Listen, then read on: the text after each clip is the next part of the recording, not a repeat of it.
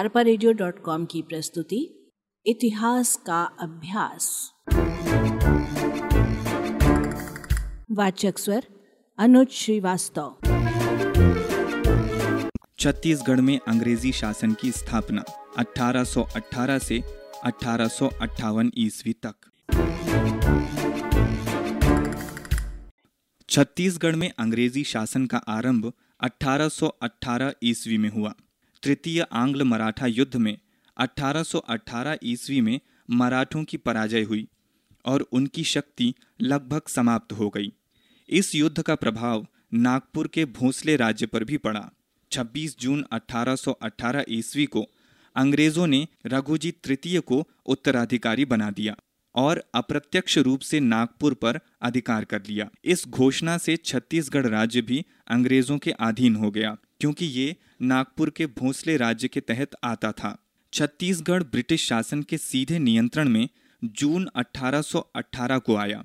Captain Edmund Chhattisgarh का प्रथम अधीक्षक नियुक्त किया गया, किंतु उसका कार्यकाल अल्प अवधि का ही रहा। 1818 में ही एगन्यू को छत्तीसगढ़ का अधीक्षक बनाकर भेजा गया। छत्तीसगढ़ प्रशासन में एगन्यू के द्वारा किए गए प्रमुख कार्य थे राजधानी परिवर्तन करना। एगन्यू ने कार्यभार संभालते ही छत्तीसगढ़ की राजधानी रतनपुर से बदलकर रायपुर कर दी। उसका कहना था कि केंद्र में होने के कारण ये राजधानी बनने के ज़्यादा उपयुक्त है। इस तरह रायपुर 1818 ईस्वी में छत्तीसगढ़ की राजधानी एवं ब्रिटिश अधीक्षक का मुख्यालय बना।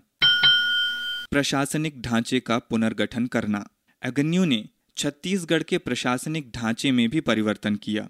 उसने 27 परगनों को पुनर्गठित करके आठ परगनों में सीमित कर दिया।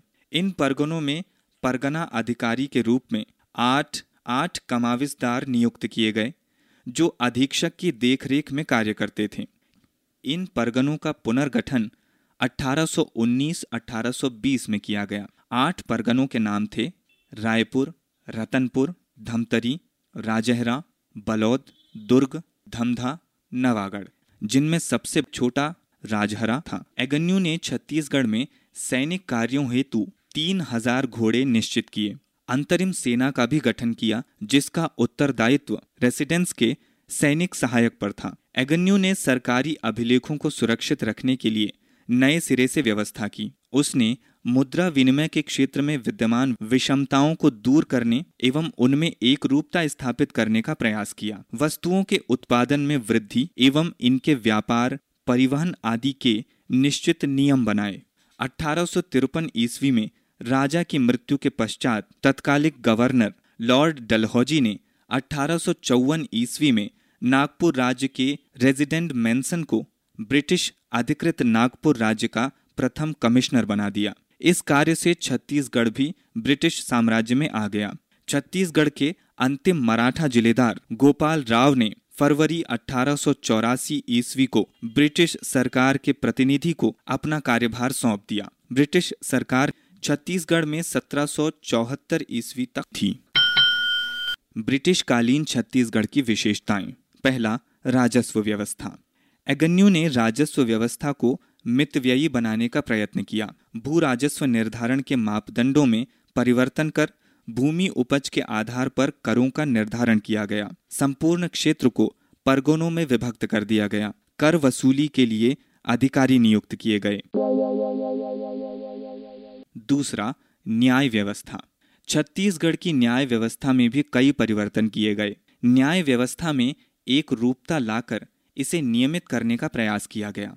न्याय व्यवस्था को तीन भागों में विभाजित किया गया, दीवानी, फौजदारी तथा पंचायत। न्याय व्यवस्था के दोषों को समाप्त कर अपराधों में कमी करने का भी प्रयास किया गया। तीसरा, सैन्य व्यवस्था। छत्तीसगढ़ के नागपुर प्रांत से दूर होने के कारण यहाँ सदैव विद्रोह की आशंका बनी रहती थी, इसलिए छत्तीसगढ़ में सैन्य व्यवस्था कायम की गई, जिसके तहत सेना में 200 घुड़सवार 800 बंदूकधारी और एक सौ अड़सठ पैदल थे। सेना का संपूर्ण भाग रायपुर तथा बिलासपुर में रखा गया था। मॉक्सन को प्रादेशिक सेना का कमांडर नियुक्त किया गया। चौथा, पुलिस व्यवस्था। छत्तीसगढ़ की पुलिस व्यवस्था में अधिक परिवर्तन किए बिना ही इसमें आवश्यक सुधार किए गए। अपराधों की गुप्त जाँच की प्रथा आरंभ की। संदेह के आधार पर गिरफ्तारी भी इनकी देन थी। पुलिस विभाग का प्रमुख अधिकारी कमाविशदार को बनाया गया तथा गाँव में गौटिया मुख्य अधिकारी होता था। पांचवा, सार्वजनिक कल्याण कार्य। अठारह से 1855 ईस्वी में जन सुविधा तथा उसके कल्याण हेतु ब्रिटिश शासन ने छत्तीसगढ़ में सार्वजनिक कल्याण विभाग की स्थापना की। इस विभाग ने सड़क, पुल, नहर, भवन आदि का निर्माण करवाया, एवं कुछ प्रजा हितकारी कार्य भी किए। छठवां, शिक्षा व्यवस्था। ब्रिटिश शासन काल में ही छत्तीसगढ़ में शिक्षा व्यवस्था पर विशेष कार्य किए गए। अंग्रेज़ी भाषा को शिक्षा का माध्यम बनाया गया। शिक्षा हेतु विद्यालयों की स्थापना की गई। बालिकाओं के लिए अलग से शालाएँ स्थापित की गईं। अरपा की प्रस्तुति इतिहास का अभ्यास।